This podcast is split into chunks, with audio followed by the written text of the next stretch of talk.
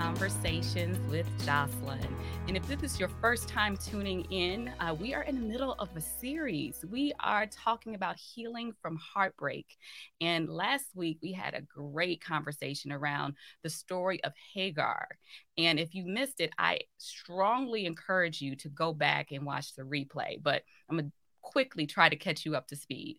So we talked about how Hagar is from the house of Sarah and Abraham, and she found herself in a situationship, as I call it, where Sarah was asked asked Hagar to sleep with her husband so that Hagar could bear a child and Sarah can take that child as hers. Read the story; it'll it'll make sense to you if you go back to the Bible. But anyway, Hagar found herself where she was pregnant and friction started to happen between her and her owner, Sarah to the point where she was like i gotta get out of here. This this situation is now toxic. So hagar runs and when she runs out into the desert she is met by an angel that tells her to go back go back to sarah go back to that situation. And we talked about how Hagar was called to go physically back, but sometimes God is calling us to go back emotionally and deal with baggage, baggage that we have yet to unpack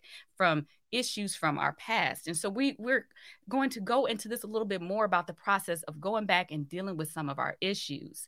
So catching up to speed to what took place in the story, Hagar listened to the angel and she actually went back to the house of Sarah and Abraham and she had her child Ishmael. Now we're we're not fully g- given information about what happens with Ishmael when he's growing up. Uh, we we miss some of his younger years, but we fast forward to a part in the Bible where Sarah and Abraham actually have their miracle baby. If you know the story, uh, again, they were having a very hard time conceiving and they were old. I'm talking about old as Methuselah, as my mom would always say. And so it really didn't look like they were going to have a child, but they did. They had Isaac, and that was worthy of celebration. And when they had the baby, around two or three years old, when Isaac was two or three years old, they had a celebration and had everybody over. It was a good time. But Sarah noticed that Ishmael, Hagar's son, was picking on Isaac. And when she saw that, she was like, uh uh-uh. uh that that's not gonna work. We're gonna have to deal with this. And so she went to Abraham, was like, look, this is what's happening. They got to go. And so Sarah kicked, eh, well, Sarah, she told Abraham to kick him out the house. But Abraham, he was in a situation where he was like, oh no, like I don't know what to do. The Bible actually described Abraham as being distressed about the situation because Ishmael is his son too. And he loved Ishmael. But God told him, look, listen to Sarah. Don't you worry. I got this. Isaac, he is the one in which you're going to have descendants for generations. But because Ishmael is your son, I'm going to make a nation out of him too. And so as a result, Abraham listened to uh, what God had to say, as, as difficult as it was. And I, I just think about that. Let's just unpack this for you know, just a moment. Like if you were in like that family and you looking outside in, like maybe you a, a cousin or a nosy neighbor, and you find out that Abraham is making the decision to give his child away and to send him off, you would probably be like, wait, what you are you turning your back on your child like that? Do you really love your child? And that's the thing. Sometimes God has conversations with you that other people aren't privy to. And they can judge you for the decisions that you make, not really understanding the dynamics there. But we understand because we had an inside scoop into the story as to the conversation that God had with Abraham that Abraham was not making the decision to give up his child because he was rejecting him or turning his back on his child.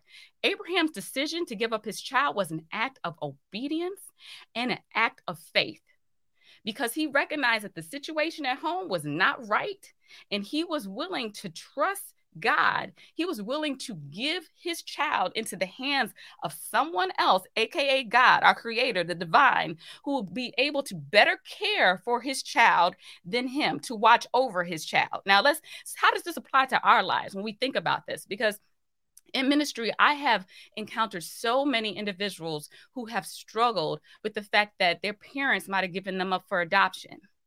And I I know there's a narrative out there that if someone has been given up for adoption, that their parents abandoned them, rejected them, didn't want them.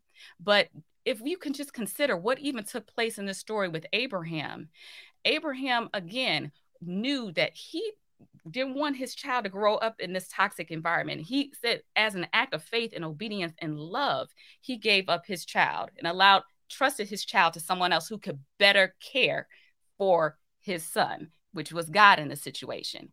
Sometimes a parent realizes that what's going on in their situation, they're not equipped. Things aren't quite right. And so they, as an act of humbling themselves, can choose to as an act of love, give their child up for adoption so that they can get the love and care that they deserve. So consider that. But even if you say, Jocelyn, that's cute, no, that was not my situation. My parents did turn their back on me. They did reject me. They had their own issues. They didn't care for me. That may be true. And I know that hurt. But as we see in this story, when God approached Abraham, he said, Look, I got it. I have Ishmael. I have him covered. And the same thing happens and same thing applies to you. Even if your parents did turn their back on you, God is watching over you. God's hand has never left your side. And remember that, and we can find hope and peace in that. But at the time, things don't always seem that clear. And at the time, we still feel hurt. And so we go back to the story and we see that they go off into the desert.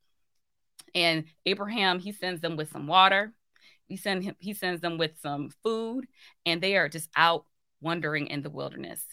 And it gets to the point where they're looking like, I don't even know what we're gonna do. Hagar runs out of water. She has no idea what she's gonna do. And so she says, I'm going to sit my child over here in the corner. And I'm gonna go over here and cry. And sometimes parents, they don't want their child to see them when they're struggling. They want to be strong for their their child, but they're really a wreck inside. And so she starts to weep. And you, you could think about what Hagar went through in this situation. It's one thing if somebody hurts you, but it's another thing if somebody hurts your child. And she says, she says, God, I cannot sit here and watch my child die when when she realized she's really saying i don't even know how we're going to make it through the night and I know someone can relate when you're trying to care for your family, when you are the provider and you don't know how you're going to make ends meet. You don't know how you're going to feed your family. You don't know how you're going to keep your lights on. You don't know how you're going to do any of that. I know somebody knows how that is. And so she got to the point where she was broke down to her wits end in her desert moments. And in these desert moments, we struggle. We struggle to see any light. And so she's over here crying. She's trying to tend to herself. But then she didn't realize that her son, Ishmael, was in the corner crying too. He was crying, sobbing. And I like thinking about Ishmael, all the stuff that he went through as a child, the grief and loss of having his father give him up that hurts not having that relationship that father that you can turn to anymore. The feeling of rejection that he might have been struggling with or the questions that he might have been wrestling with saying to himself you know if only if i didn't you know tease isaac if only i didn't do this. Sometimes you can have this narrative in your head that is your fault that you were given up. It's your fault that this happened to you. And so he's probably questioning himself with re- fear of the unknown. We're in the wilderness. How are we going to make it? Loneliness. You you out there by yourself. So we have a whole lot of dynamics that Ishmael is dealing with here.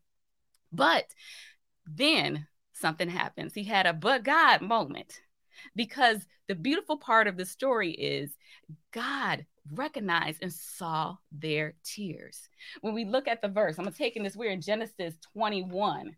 It says that God heard the boy crying, and the angel of God called to Hagar from heaven and said, Hagar, what's wrong?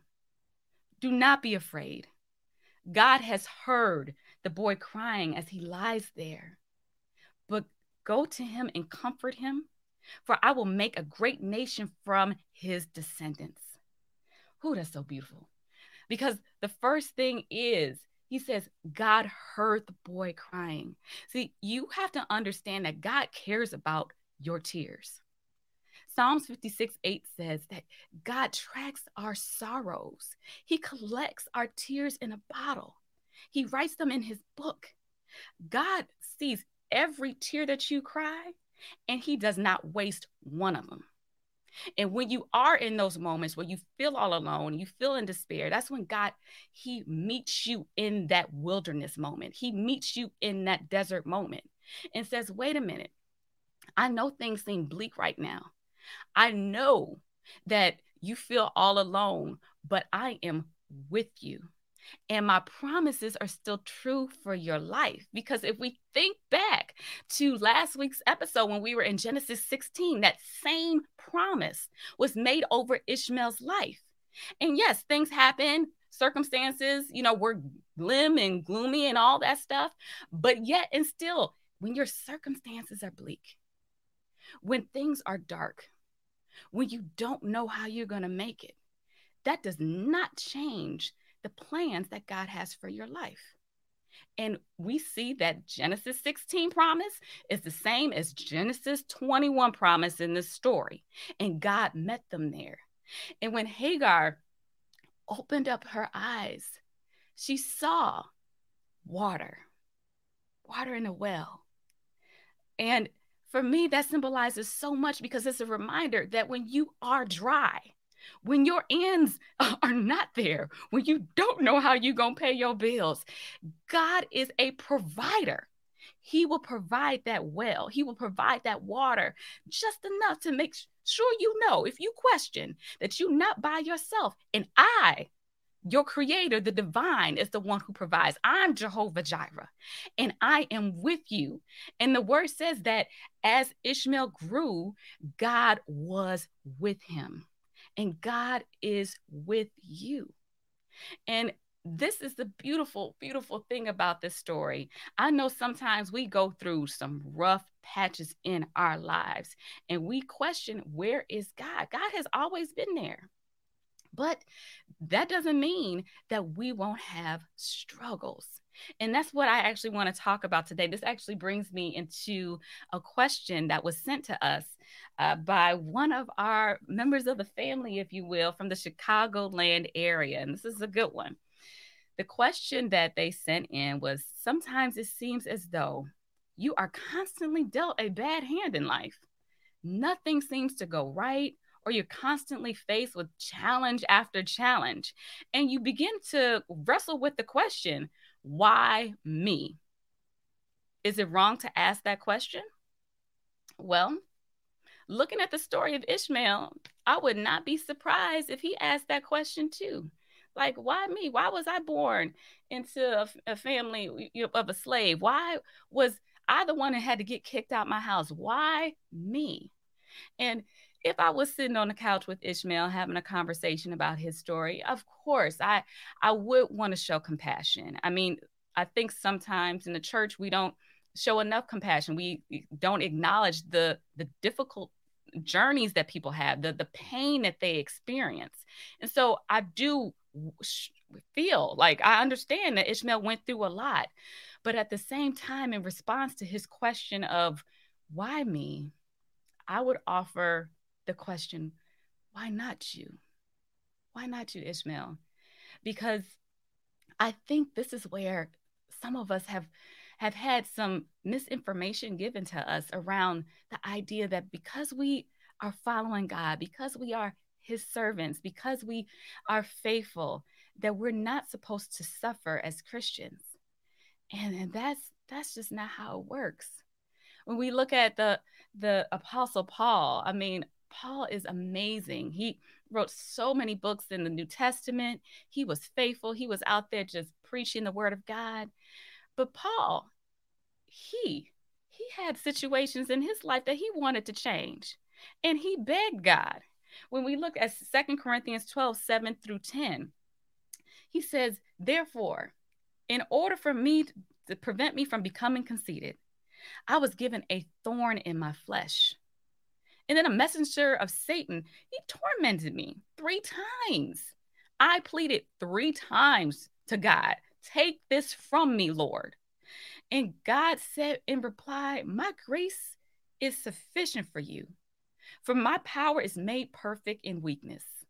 Therefore, I will boast all the more gladly about my weakness, so that Christ's power may rest on me.